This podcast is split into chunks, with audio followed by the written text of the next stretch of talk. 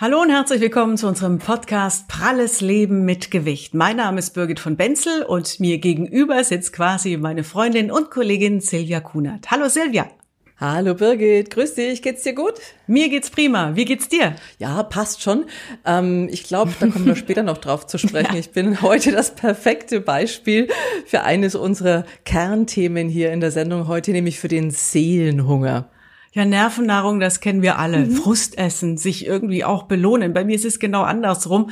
Wenn ich irgendwie Stress oder Kummer habe, dann schlägt's mir total auf den Magen und ich habe keinen Hunger. Aber bei dir, Silvia, ist es echt anders, oder?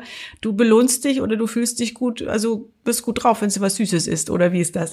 Ob ich gute Stimmung kriege ich nicht, weil ich ja schon im Hinterkopf habe, wenn ich nachher auf die Waage gehe, ist nicht so schön. Aber in dem Moment, wo ich echt gestresst oder gefrustet bin, da ist es wirklich wie so ein Zwang, da brauche ich dringend unbedingt was zu essen, meistens Schokolade oder Chips, also auch noch die ganz fiesen Sachen. Ja, dieser Seelenhunger, das ist ein großes Thema. Viele haben auch in Corona-Zeiten natürlich damit zu kämpfen gehabt, durch die Isolation, durch die Einsamkeit, durch die Unsicherheit, was da auf sie zukommt.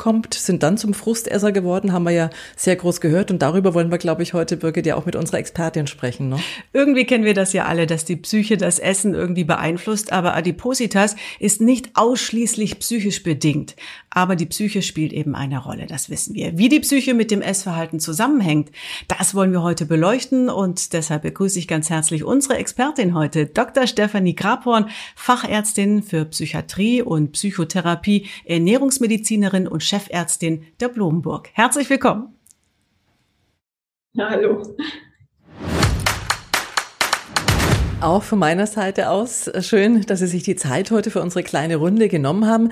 Frau Dr. Grabhorn, wir hatten ja ein Vorgespräch, da haben Sie gesagt, eine einfache Antwort auf all diese Fragen gibt es nicht. Und Sie hatten da so ein schönes Beispiel, wenn Sie mir das vielleicht nochmal erzählen könnten, weil die Birgit und unsere Zuhörer, ich glaube, für die wäre das auch ein schöner Einstieg, um sich vorzustellen, was da so passiert.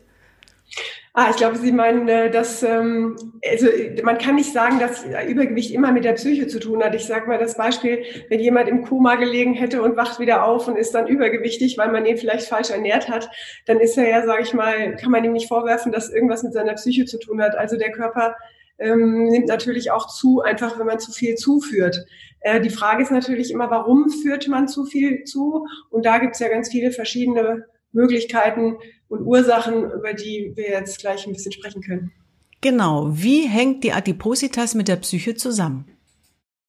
Also es gibt durchaus, also erstmal finde ich ganz interessant, wenn man zum Beispiel das Rezept für Chips anguckt, das ist sozusagen kein Geheimnis mehr, dass man da mindestens 30% Fett drin haben muss, damit das Belohnungssystem in unserem Gehirn feuert. Das heißt also, wenn ich einen schönen fettigen Chips esse, dann muss der auch eine gewisse Menge Fett eben haben, damit mein Gehirn merkt, oh lecker, und dann entsprechend Glückshormone rausschmeißt. Und allein solche Phänomene haben natürlich auch was dann mit der Psyche zu tun und warum ich eben vielleicht etwas esse. Aber nochmal zurück zu meiner Frage, wie hängt Adipositas mit der Psyche zusammen? Adipositas selbst ist ja keine definierte psychische Erkrankung, wie zum Beispiel Bulimie oder Magersucht. Also wie sind bei Adipositas da die Zusammenhänge mit der Psyche? Also die Psyche ist natürlich, sagen wir so, wenn wir gefüttert werden, dann sind wir glücklich, und das ist schon was wir ganz, ganz früh in der Prägung haben. Das heißt, man könnte jetzt den Rückschluss nehmen, dass wenn man zum Beispiel öfter zum Essen greift, man vielleicht Trost braucht oder dass man sich beruhigen muss oder Ähnliches. Und es gibt hier auch Studien dazu, dass, also das nennt man die Big Five der Psyche, da hat man eine Studie dazu gemacht, dass eben massives Übergewicht, dass diese Patienten bestimmte Zeichen dieser psychischen Faktoren sozusagen vermehrt zeigen oder andere nicht, und dass das dann ein Risiko ist, um übergewichtig zu werden. Jetzt, wenn Sie sagen Big Five, da denken die meisten wahrscheinlich erstmal so an die klassischen Tiermotive beim Safari-Urlaub. Das ist bei Ihnen natürlich nicht gemeint. Was sind denn die Big Five bei Ihrer Arbeit? Genau, also die Big Five, das kann man zusammenfassen als das Fünf-Faktoren-Modell, und da wird genannt Offenheit zum Beispiel für neue Erfahrungen, Gewissenhaftigkeit ist eins, oder Perfektionismus, Extraversion, also wie öffne ich mich der Welt, Verträglichkeit mit anderen Personen, und Neurotizismus, das heißt also emotionale Labilität.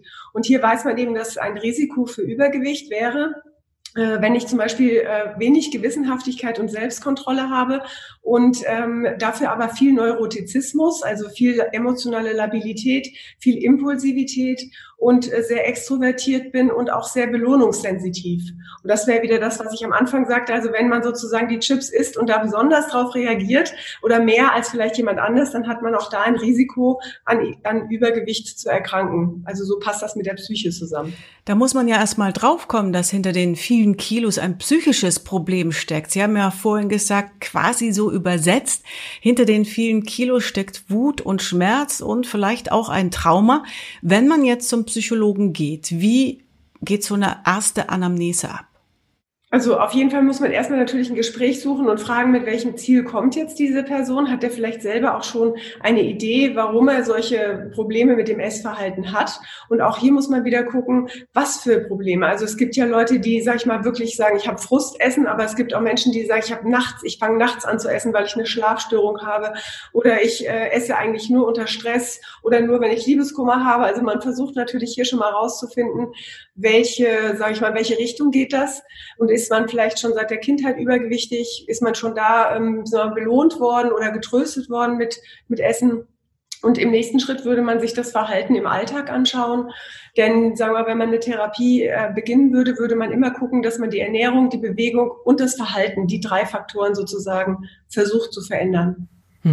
Jetzt ist es ja so, Frau Dr. Grabhorn, in der Klinik, an der Sie arbeiten, das ist jetzt nicht speziell für Adipositas-Patienten, sondern das sind eben auch Menschen mit schweren psychischen Erkrankungen, mit Angststörungen, dann Birgit hat schon angesprochen, Bulimie zum Beispiel, Magersucht und so weiter. Ich könnte mir gut vorstellen, dass der eine oder andere sagt, Mensch, hatte ich ein bisschen Stress in der Arbeit oder Liebeskummer, dann esse ich jetzt halt mal eine Zeit lang, deswegen bin ich doch jetzt kein Fall für den Psychologen. Also wenn es massives Übergewicht ist, dann finde ich schon, dass man hingucken muss und eben schauen, was hat es mit dem Verhalten oder mit der Psyche zu tun. Mhm. Und es gibt ja zwei klassische Wege, wie man sich sozusagen der Psyche nähert heutzutage. Also einmal kann man über die Verhaltenstherapie versuchen, sich dem zu nähern und sagen, okay, wir machen klassische Verhaltenstherapie und verändern da etwas. Oder wir gucken nochmal von der tiefenpsychologischen Seite, das würden wir auch machen. Also hat es vielleicht auch eine Bedeutung des Übergewichts, zum Beispiel Schutz vor den anderen Menschen oder will ich Stärke, will ich Abstand suggerieren, habe ich Angst vor Sexualität, ist es zum Beispiel auch eine Möglichkeit, um nicht so als sexuelles Wesen wahrgenommen zu werden, um auch da Distanz zu schaffen. Und da findet man möglicherweise auch traumatisierte Patienten, die dann auch eine recht traurige Geschichte im Hintergrund haben. Wie sind denn Ihre Erfolge und wie lange dauert so eine Therapie? Also wenn wir jetzt von einer stationären Therapie sprechen würden, die wir ja bei uns in der Klinik durchführen, dann sollte man wenigstens 4 bis 6 Wochen einplanen, weil man doch wenigstens eine Woche braucht, um anzukommen in so einer Klinik. Dann hat man so 2-3 Wochen therapeutischen Wert und dann braucht man auch einen Moment, um sich wieder zu verabschieden und in seinen Alltag zurückzufinden. Man kann aber natürlich dem vorgeschaltet erstmal eine ambulante Psychotherapie versuchen und die kombinieren dann eben mit dem Essverhalten. Und das würde ich zunächst empfehlen, dass man erstmal guckt, ambulant. Und das kann dann durchaus Monate, manchmal sogar Jahre dauern, je nachdem, wie schwer jemand vielleicht psychisch auch erkrankt ist. Und die Erfolge, sehen Sie dann auch, purzeln da gleich die Kilos? Hängt das wirklich so zusammen? Also da wir ja in unserer Klinik nicht nur die Psyche, sondern natürlich auch gleichzeitig Ernährung umstellen, wir haben auch Ernährungsberater und Sportmediziner und da das natürlich dann alles greift, kann man in 4 Wochen schon deutliche Unterschiede bei den Patienten sehen. Also ich sag mal so 4-5 Kilo echtes Fett, dann kommt immer noch ein bisschen Wasser dazu, also ich sag mal so 6 Kilo kann man da durchaus schon abnehmen, wenn man mitmacht. Das ist natürlich schön motivierend erstmal, dass man quasi so eine tolle Grundlage hat, so einen Schub, wenn man dann eben diese Therapie bei Ihnen gemacht hat. Aber dann bin ich wieder allein im Alltag. Der hat sich ja wahrscheinlich nicht verändert. Meine Probleme sind vielleicht immer noch da. Wie groß ist aus Ihrer Erfahrung da die Rückfallquote, sage ich mal? Also leider ist die Rückfallquote bei fast allen Diäten und Adipositas-Therapien relativ hoch, weil es eben eine Gewohnheitsänderung natürlich nötig ist. Und die Gewohnheitsänderung ist ja, wie wir alle wissen, auch bei allen anderen Sachen schwierig. Also wenn man Rauchen aufhören will oder wenn man irgendwas in seinem Leben verändern will, ist ja nicht so leicht. Aber man versucht in der Therapie schon mehrere Punkte anzusprechen. Also gerade im verhaltenstherapeutischen Setting würde man eben nach Selbstbeobachtung schauen, nach flexiblem und kontrollierten Verhaltensänderungen, dass man auch im Alltag eben klarkommt und nicht nur, wenn man zu Hause sein bestimmtes Essen hat, dass man Denkmuster und Einstellungen versucht zu verhindern. Konfliktlösetraining, also auch da guckt, kann ich vielleicht aus Konflikten heraus das Essverhalten, das ich eben aus Frust zum Beispiel esse, dass man da andere Lösungsmechanismen erarbeitet. Und dann gucken wir natürlich nach Belohnungen und so, dass man einfach so Ziele vereinbart und sagt, ich versuche wirklich immer wieder diese Ziele und diese Tagesstrukturen, die wir jetzt aufbauen, zu halten im Alltag. Die Therapie, wird die von den Krankenkassen übernommen? Also es wird Psychotherapie, wenn sie denn indiziert ist und man das begründet als Therapeut oder Arzt, dann ist eine Psychotherapie, wird immer von den Kassen bezahlt. Es wird auch eine Adipositas-Therapie von den Kassen bezahlt, allerdings dann beim professionellen Ernährungsberater. Und es gibt auch die Möglichkeit, sich in Fitnessstudios, wenn die zertifiziert sind, auch da das Geld sozusagen zurückzuholen für das Fitnessstudio bei der Krankenkasse, vorausgesetzt, dieses Fitnessstudio hat eben eine Zertifizierung, dass es das leistet. Also sind wir wieder beim Thema Sport, ganz wichtig letztlich, um abzunehmen einfach. Wir hatten aber in den vergangenen Podcasts natürlich auch mit vielen Experten gesprochen, wo es auch um das Körperliche eher ging und mögliche Ursachen, also zum Beispiel Medikamente, durch die man übergewichtig wird oder eben auch, ich sag mal, Schilddrüse, Mikrobiom, viele Dinge, die Ihnen sicher auch bekannt sind. Da hilft mir jetzt doch die mentale Stärke nicht so furchtbar viel, oder? Naja, ich denke, um jetzt regelmäßig zum Beispiel Sport zu machen, finde ich, ist eine mentale Stärke auch wichtig. Man muss sich ja auch aufraffen, ne? Also auch das kennt ja jeder, dass man dann doch denkt, ach, heute könnte ich joggen und dann die erste Wolke am Himmel, ach naja, vielleicht bleibe ich doch zu Hause. Also ich glaube, dass also da natürlich was zu machen ist, wenn wir da Denkmuster und Strukturen verändern, dass auch da dann das Sportliche und das Bewegen, das Rausgehen auch wieder leichter fällt. In Ihrer Therapie kommt ja sehr viel zum Einsatz, zum Beispiel Sport, aber auch Essensumstellung. Arbeiten Sie auch mit Medikamenten? Denn in der Psychotherapie werden ja Pharmazeutikas eingesetzt. Oder geht es darum, mehr um Gespräche, um Ziele zu setzen, um wirklich im Kopf einen Hebel umzusetzen? Oder was ist der Fokus in Ihrer Therapie? Also es kommt jetzt darauf an, wie schwer jemand erkrankt ist. Wenn ich beispielsweise einen Patienten habe, der eine schwere Angsterkrankung oder eine schwere Depression hat, dann bieten wir zumindest medikamentöse Unterstützung an. Genauso, wenn jemand sagt, ich esse immer nachts, weil ich nicht schlafen kann, dann würde ich versuchen, da erstmal mit dem Schlaf zu unterstützen. Da kann man durchaus Medikamente geben, die nicht abhängig machen. Das ist mir immer ganz wichtig, weil alle immer denken, Psychopharmaka machen immer abhängig. Das ist nicht der Fall. Sie sind nicht zwingend notwendig, aber sie können eine große Unterstützung sein. Und da die verordnen wir auf jeden Fall auch. Was mir jetzt aufgefallen ist bei der Vorbereitung, jetzt Birgit, du hast gerade gesagt, eben die Medikamente als Unterstützung für die seelische Stabilität oder vielleicht eben auch zum Abnehmen, aber können auch Medikamente, ich sage mal Neuroleptika oder Antidepressiva, nicht auch die Ursache sein, um, sage ich mal, dass man einfach zunimmt? Auf jeden Fall. Also gerade Neuroleptika, das sind ja jetzt wiederum die Medikamente, die man gibt bei Patienten mit Psychosen, also die sozusagen wahnhaft sind oder die Halluzinationen haben. Da ist es natürlich so, dass man, um den Patienten wieder in die Gesellschaft zurückzubringen, auf jeden Fall Medikamente verordnen muss. Aber es hat halt die Nebenwirkung, dass die oft Übergewicht machen. Und das ist schon wichtig, dass der Patient von vornherein auch da abgeholt wird und eben unterstützt wird, dass er nicht zunimmt. Aber bei den Antidepressiva, da kommt es so ein bisschen drauf an, was man auswählt. Es gibt Antidepressiva, die machen vermehrt Hunger. Und es gibt Antidepressiva oder Anti-Angst-Medikamente, die das nicht so stark machen. Und da ist es auch so ein bisschen Typsache. Es gibt Menschen, die merken das gar nicht und sagen, ich kriege gar keinen Hunger von dem Medikament. Und andere wiederum, die nehmen das zum ersten Mal und sagen, Gott, es geht gar nicht, ich nehme sofort zu. Das muss man individuell handhaben. Haben Adipositas-Betroffene denn ein höheres Risiko, depressiv zu werden? Sie haben ja oft negative Erfahrungen durch Mitmenschen. Nach einer Studie, nach einer Umfrage finden 71% der Bevölkerung stark Übergewichtige unästhetisch. Und das bekommen Adipöse natürlich im Alltag auch zu spüren. Ja, also ich höre das auch von Patienten, dass sie das nicht nur hinter dem Rücken sozusagen gesagt bekommen oder irgendwo lesen, sondern dass das direkt auch laut ausgesprochen wird. Also man wird da wirklich auch als massiv übergewichtiger Mensch diskriminiert und in der Öffentlichkeit irgendwie lächerlich gemacht. Natürlich ist dann das Risiko, auch an einer Depression zu erkranken, deutlich erhöht, wenn man übergewichtig ist. Also da wäre jetzt das Depressive durch das Übergewicht. Aber es ist auch umgekehrt natürlich so, dass man aus der Depression heraus vor lauter Traurigkeit und Einsamkeit und Rückzug, also da gehört oft auch der soziale Rückzug zur Depression, dass man dann einfach zu Hause anfängt und isst, um sich zu trösten. Also es geht sowohl in die eine wie in die andere Richtung. Also ich merke schon, das ist eine schwierige Geschichte, wie Sie schon eingangs gesagt haben. Es gibt hier keine einfachen Antworten, aber wir versuchen einfach mal eine einfache Antwort zu finden. Sie haben ja gesagt, man kommt zum Psychologen, man spricht, man muss ja herausfinden, was ist los. Da gibt es, glaube ich, verschiedene Testverfahren. Wie muss ich mir sowas vorstellen? Ist es dann so ein Bogen, den ich ankreuze oder? Ja, also es gibt verschiedene Testverfahren, um einfach zu gucken, ob jemand eben zum Beispiel eine Persönlichkeitsstörung hat, also da besondere Schwierigkeiten hat, eben im Alltag mit Emotionsregulation zum Beispiel. Und es gibt Fragebögen, wo man abholen kann, ob jemand depressiv ist oder angsterkrankt ist. Da gibt es immer speziell dann dafür jeweils einen Fragebogen zu jeder Krankheit. Und die sind sowohl Selbsteinschätzungsfragebögen, wo man eben Fragen gestellt bekommt und die dann eben so gut wie möglich mit stimmt ganz doll und stimmt nur ein bisschen beantworten kann.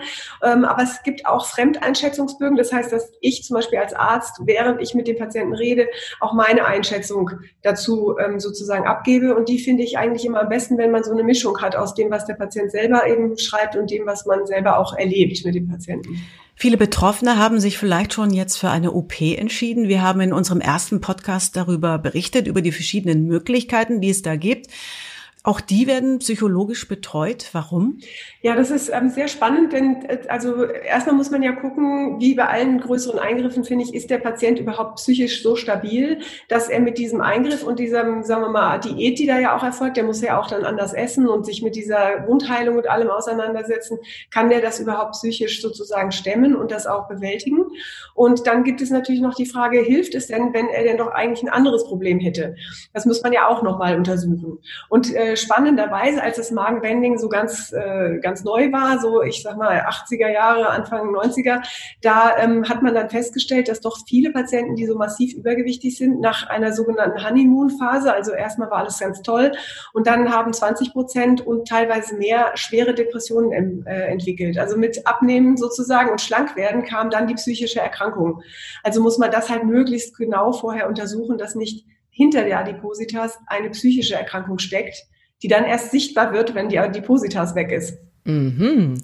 Es klingt ja spannend, weil man könnte ja eigentlich denken, so endlich, ich bin schlank, wow, in meinem Leben, mir geht's gut, alles ist schön, aber das ist dann eben offensichtlich nicht so. Da ist die Schutzschicht weg, mit der man sich schützt. Ja, und auch die Beziehung ändert sich auch. Nicht zu vergessen, wenn man, sage ich einmal, jahrelang mit jemandem zusammen ist und war immer sehr übergewichtig und plötzlich wird das eine erschlankte Frau oder ein super erschlankter, sportlicher Mann, dann muss der Partner damit ja auch noch zurechtkommen. Und das kann durchaus massive Beziehungsprobleme geben. Verstehe.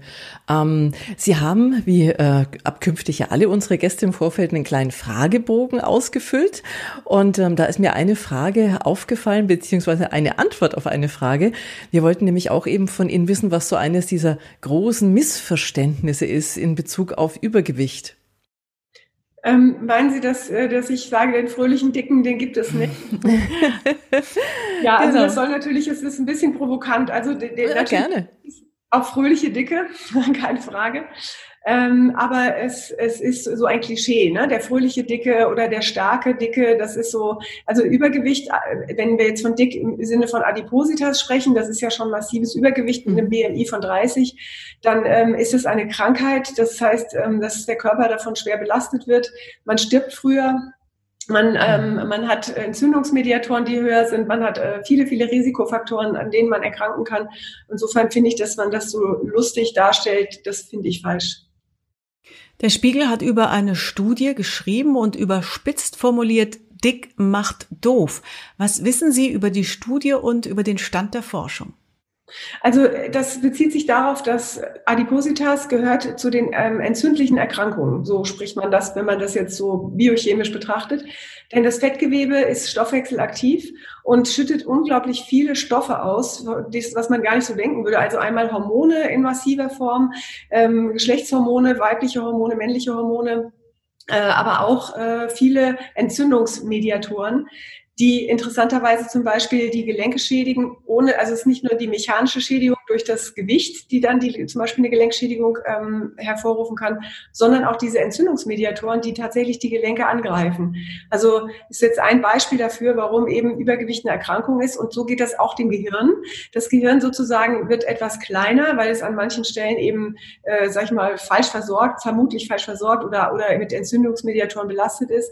Und ob man jetzt vom kleinen Gehirn gleich auf Dummheit schließen kann, das würde ich jetzt nicht unterschreiben, aber es ist auf jeden Fall nicht gesund. Ja, das ist schon mal sicher. Also es ist natürlich schon heftig, was Übergewicht letztlich alles Negatives auslösen kann, muss man einfach sagen. Umso mehr möchte ich natürlich als Betroffener, wenn ich erkannt habe, ich habe ein Thema damit, Hilfe suchen. Wie geht das? Kann ich bei meinem Hausarzt anklopfen und sagen, schauen Sie mal, ich bin zu dick, ich schaffe das nicht alleine, brauche ich psychologische Hilfe, wo gehe ich hin? Und vor allem, wie schnell kriege ich die? Man hört ja immer so diese Geschichten, zum Psychologen kannst du vergessen, kriegst ja eh nie einen Termin, dauert ein paar Monate. Ist das wirklich so? Ja, das ist leider wirklich so. Das ist auch mit ein Grund, warum wir manchmal sehr viel verzweifelte Anfragen in der Klinik bekommen von Patienten, die einfach keinen Therapeuten finden. Also der erste Schritt ist, finde ich, immer zum Hausarzt, weil die meisten Patienten auch da, sagen wir mal, ein vertrauensvolles Verhältnis haben. Der kennt den Patienten schon lange, kann das ganz gut einschätzen.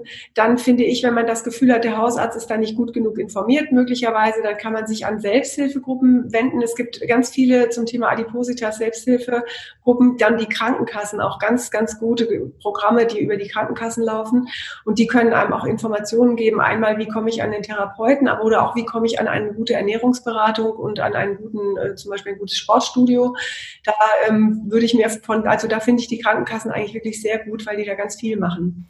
Und jetzt haben wir noch einige Fragen aus unserer Facebook-Community. Heike aus Berlin will zum Beispiel wissen, ich esse schon öfter, wenn ich traurig bin, am liebsten etwas Süßes. Bei einem BMI von 30 bedeutet das jetzt, ich soll mich auf eine Depression untersuchen lassen? Also was Süßes zu essen ist ja erstmal was Natürliches. Ja, habe ich auch mal Lust drauf. Auf was Süßes. Genau, weil wir Menschen ja auch gelernt haben, süß ist immer effektiv. Ne? Also wenn man in der Natur was findet, was süß ist, dann hat man relativ schnell sich ernährt. Also das ist ja, wir sind ja eigentlich nicht biologisch gesehen, sind wir ja nicht dafür prädestiniert, auf irgendeiner großen Einkaufsstraße ständig was zu essen, sondern wir wären ja in der Natur immer auf der Suche nach Nahrung. Mhm. Deswegen ist dieses natürliche Bedürfnis nach süß ist schon erstmal was Normales.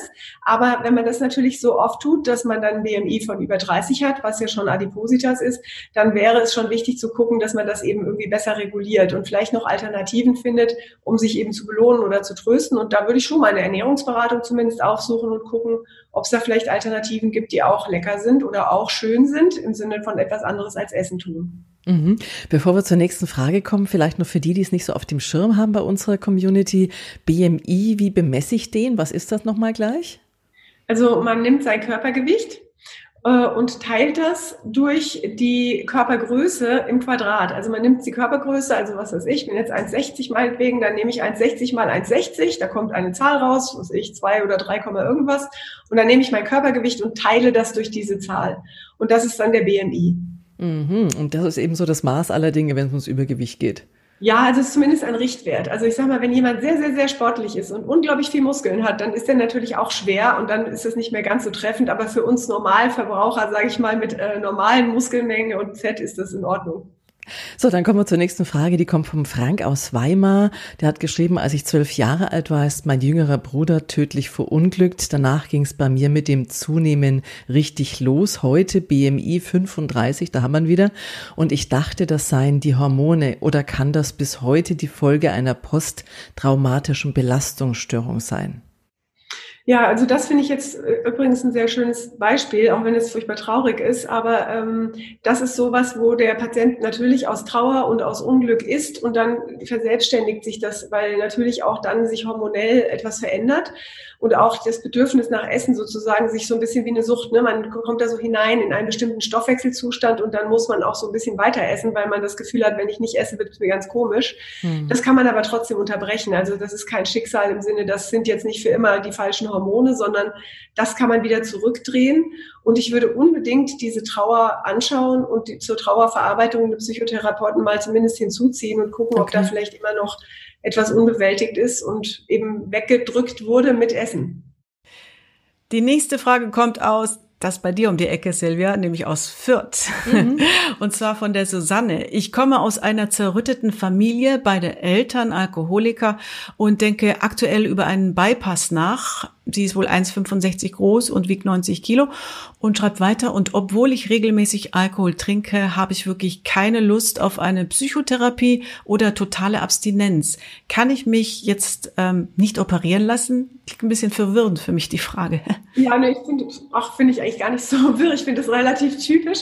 Also klar, es ist natürlich so, wenn man aus so schwierigen Verhältnissen kommt und dann auch jetzt, sagen wir mal, das Problem lösen der Eltern, die machen einem das ja vor als Kind, auch da gelernt hat, Alkohol ist natürlich auch eine Hilfe, und Alkohol hat übrigens relativ viele Kalorien, also das ist auch schwierig dann abzunehmen, wenn man öfter Alkohol trinkt. Aber ich kann es gut verstehen, dass also eine Psychotherapie auch Angst macht, weil man natürlich alles so schön weggedrückt hat und sich auch Trostmechanismen vielleicht wie Essen und Alkohol gesucht hat, um dann nicht so viel nachdenken zu müssen. Ich kann dann nur ermutigen dazu, doch einmal einen Therapeuten aufzusuchen, weil eigentlich sind wir ganz nett und haben auch viel Verständnis für solche Vorgeschichten. Und vielleicht könnte sie da auch eine Mischung machen, ne? Also dass sie einmal guckt, was kann ich für mich tun, wie kann ich vielleicht auch diese Kindheit etwas bearbeiten und überstehen, und gleichzeitig sich anmelden bei dem Magenbanding oder mit einer Ernährungsberaterin sprechen und gucken, ob man das parallel alles macht. Das würde ich empfehlen. Sie kann sich also operieren lassen. Es wäre aber natürlich toll, wenn sie unterstützend noch etwas anderes unternimmt. Ja, ich könnte mir aber vorstellen, dass wenn sie mit dieser Vorgeschichte sie muss ja bei einem Therapeuten untersucht werden, bevor sie ein Magenbanding bekommt. Und da könnte ich mir vorstellen, dass es, solange da nichts gemacht wird, psychotherapeutisch, es auch nicht zu einer zu Bezahlenliste der Krankenkasse kommt. Ah, okay. Mhm. Ganz kurz nochmal, bevor wir zur letzten Frage kommen, die ich hier vorliegen habe, die uns erreicht hat über unsere Facebook-Community. Sie sind ja in der Klinik. Sie sprechen jetzt aber oft auch von den Psychotherapeuten, dem Psychologen. Das heißt, ich muss jetzt nicht unbedingt auf eine richtige Kur gehen, auf eine längere Therapie, wo ich quasi rausgerissen bin, auch aus meinem Alltag. Ich kann das auch quasi bei einer normalen Sprechstunde machen. Ja, also der Psychotherapeut, der niedergelassene Ambulante, der kann ja ambulante Psychotherapie anbieten, und man kann parallel noch zu einem, Zentrum gehen oder zu einer Ernährungsberaterin, die niedergelassen ist, und kann das ja parallel laufen lassen. Dafür muss man jetzt nicht unbedingt aus seinem Alltag raus. Mhm. Ich finde, das wäre, sowieso die Königsdisziplin, weil man natürlich in seinem Alltag lernt, das alles so gleich umzusetzen und es möglichst auch beizubehalten.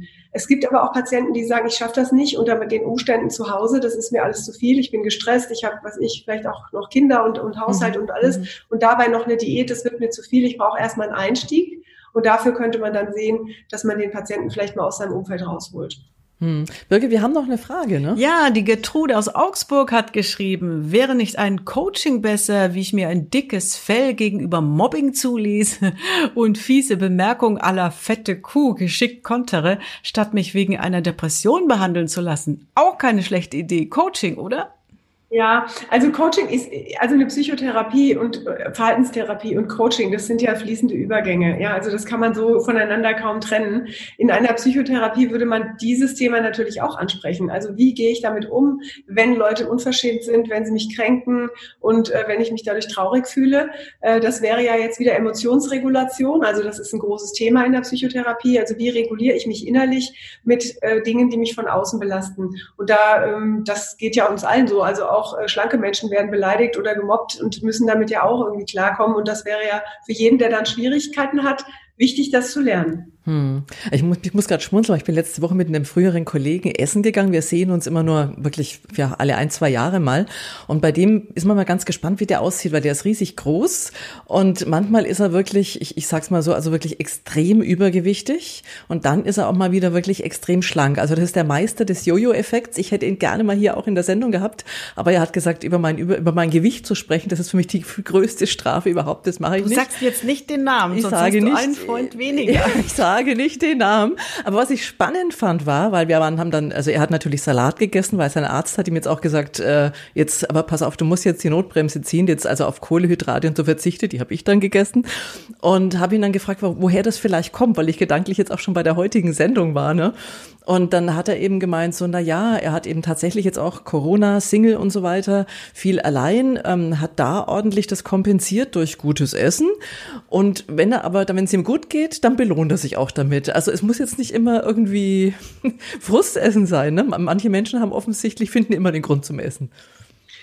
Ja, aber also der Kollege, ich kenne ihn ja nicht, der hört sich aber schon so an, als ob er vieles über das Essen reguliert. Also je nachdem, wie es ihm eben geht, ändert sich sein Essverhalten. Und das wäre natürlich schon mal wert hinzugucken, warum er, wenn er eben bei Corona im Rückzug ist, dann ganz viel isst. Und wenn er jetzt, sagen wir mal, irgendwie was anderes erlebt, dann ist es wieder anders. Und sein Arzt scheint da ja auch nicht ganz einverstanden zu sein mit der Gewichtsschwankungen.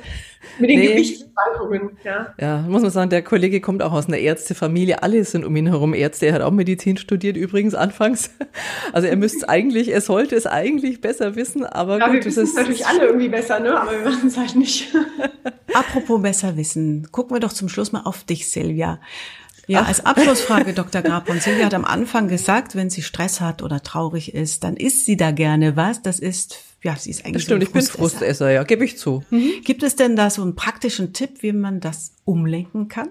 Ja, ist natürlich jetzt immer, also wenn ich jetzt daherkomme mit, sie sollte dann stattdessen eine schöne Bewegung und joggen, ne, das ist natürlich dann in dem Moment nicht das, was man hören möchte.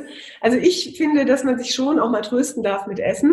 Es gibt allerdings, wenn ich jetzt mal aus der Ernährungsmediziner-Seite sprechen darf, wirklich gute Tipps. Also ich sage immer, wenn man mit einem guten Ernährungsberater redet, dann kann der einem so Alternativen nennen. Also zum Beispiel, wenn man gern Schokolade isst, dann wäre eine super Alternative Schokoladenpudding, weil der hat nämlich nicht so viel Kalorien. Also es gibt... Ja, Sie bringen mich auf Ideen. Ein bisschen zum Lenken, dass man dann zwar irgendwie doch zufrieden ist, aber eben nicht solche extremen kalorischen Bomben dann zu sich nimmt. Also da gibt es gute Tricks, die einem Ernährungsberater auch wirklich beibringen können. Das ist doch schon mal was. Das probiert Silvia gleich aus. Ja, aber ich glaube, wahrscheinlich macht der Schokopudding wahrscheinlich bei der gleichen Menge an Kalorien wahrscheinlich auch länger satt. Also 1, 2 Streifen Schokolade ist ja schnell weggefuttert, ne? Genau. Ja, okay. Ja, da gibt es wahrscheinlich noch mehr, aber wir bedanken uns ganz herzlich, Dr. Grabhorn. Viele Sachen haben wir angesprochen und wir hoffen, wir konnten jemandem vielleicht helfen oder jemanden aufrütteln. Das wäre auf jeden Fall eine tolle Sache. Ja, das würde mich freuen. Danke. Vielen Dank für Ihre Zeit. Dankeschön. Danke Ihnen. Na, Silvia, das Fazit heute: Schokoladenpudding statt Schokoladentafel. Aber an ganz schlechten Tagen, ich sage es ganz ehrlich, wahrscheinlich beides. Tatsächlich ist aber vermutlich, ich glaube, das haben wir auch rausgehört, der Leidensdruck bei vielen Menschen mit starkem Übergewicht schon sehr, sehr groß. Und ja, ich glaube, es braucht auch wirklich einen guten Therapeuten, einen guten Arzt, der einem dann überhaupt erstmal vielleicht auf die Spur bringt, was eigentlich jetzt quasi die Ursache ist. Ist die Depression schuld am Übergewicht oder ist es eher umgekehrt? Auf jeden Fall lohnt es sich für die Gesundheit und auch für die Lebensqualität tatsächlich mal diesen Schritt zu gehen und vielleicht bei einem Therapeuten Hilfe zu suchen, ne?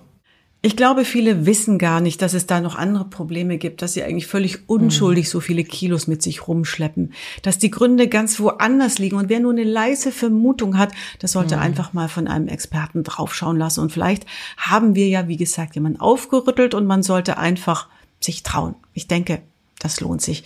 Man kann das selber gar nicht wissen. Ich glaube, unser Hirn ist so schlau und steckt schlimme Sachen, die wir erlebt haben, einfach ganz weit verdrängt weg. Viel. Ganz genau. Mhm. Stimmt. Ja, du hast gerade gesagt, wichtig ist, man traut sich. Ist jetzt ein harter Bruch, ich weiß, aber nächste Woche, da geht's auch um sich was trauen, hoffentlich von eurer Seite aus. Denn da, Birgit, da wollen wir ja unter anderem sprechen über, ich sag mal, Tipps, wie man vielleicht mit Schmuck oder auch mit Accessoires, aber natürlich auch mit Schminken. Klamotten oder Schminke, sich ein bisschen schlanker schummeln kann, aber vielleicht auch mal ein paar, ich sag mal, echte Stilsünden herausgraben. Mal schauen, vielleicht gehst du mal in dein Fotoalbum. Oder es wäre natürlich auch toll, wenn unsere Community uns dann eben über Facebook vielleicht da auch das eine oder andere über WhatsApp schon mal was postet. Ja, zuschickt oder ich hatte postet. Mal Dauerwelle. Genau, das wird lustig nächste Woche. Ich freue mich drauf. Freuen wir uns drauf, genau, wollte ich gerade sagen. Ja, also nächste Woche wieder mit dabei sein, ne? Ja, das war's für heute, ihr Lieben. Wir sehen uns nächste Woche wieder am Donnerstag um 19 Uhr, wenn ihr wollt, auf Hearst TV. Ihr seht uns aber auch in der Mediathek. So ist es. Und eure Fragen, wir haben es ja gerade schon angesprochen, oder auch eure Bilder diesmal gerne. Da haben wir eine WhatsApp-Nummer eingerichtet und das ist die 0152 0205 1376. Ihr könnt uns auch mailen an info@herrtv.de und natürlich bei Facebook und YouTube in die Kommentare schreiben, aber gerne auch unsere Community auschecken. Wir haben ja extra eine Seite Pralles Leben mit Gewicht bei euch, für euch quasi eingerichtet. Also abonniert sie, dann seid ihr immer auf dem Laufenden und da werden wir, denke ich, vielleicht auch schon die eine oder andere Sünde in den nächsten Tagen mal posten, oder, Frau von Benzel? Oh, ich weiß nur nicht, ob wir uns trauen. Drücken gilt nicht, komm. Es wird auf jeden Fall sehr lustig nächste Woche. Auf jeden Fall schön, dass ihr mit dabei wart und wir sagen, macht's gut. Ciao. Danke fürs Einschalten. Tschüss.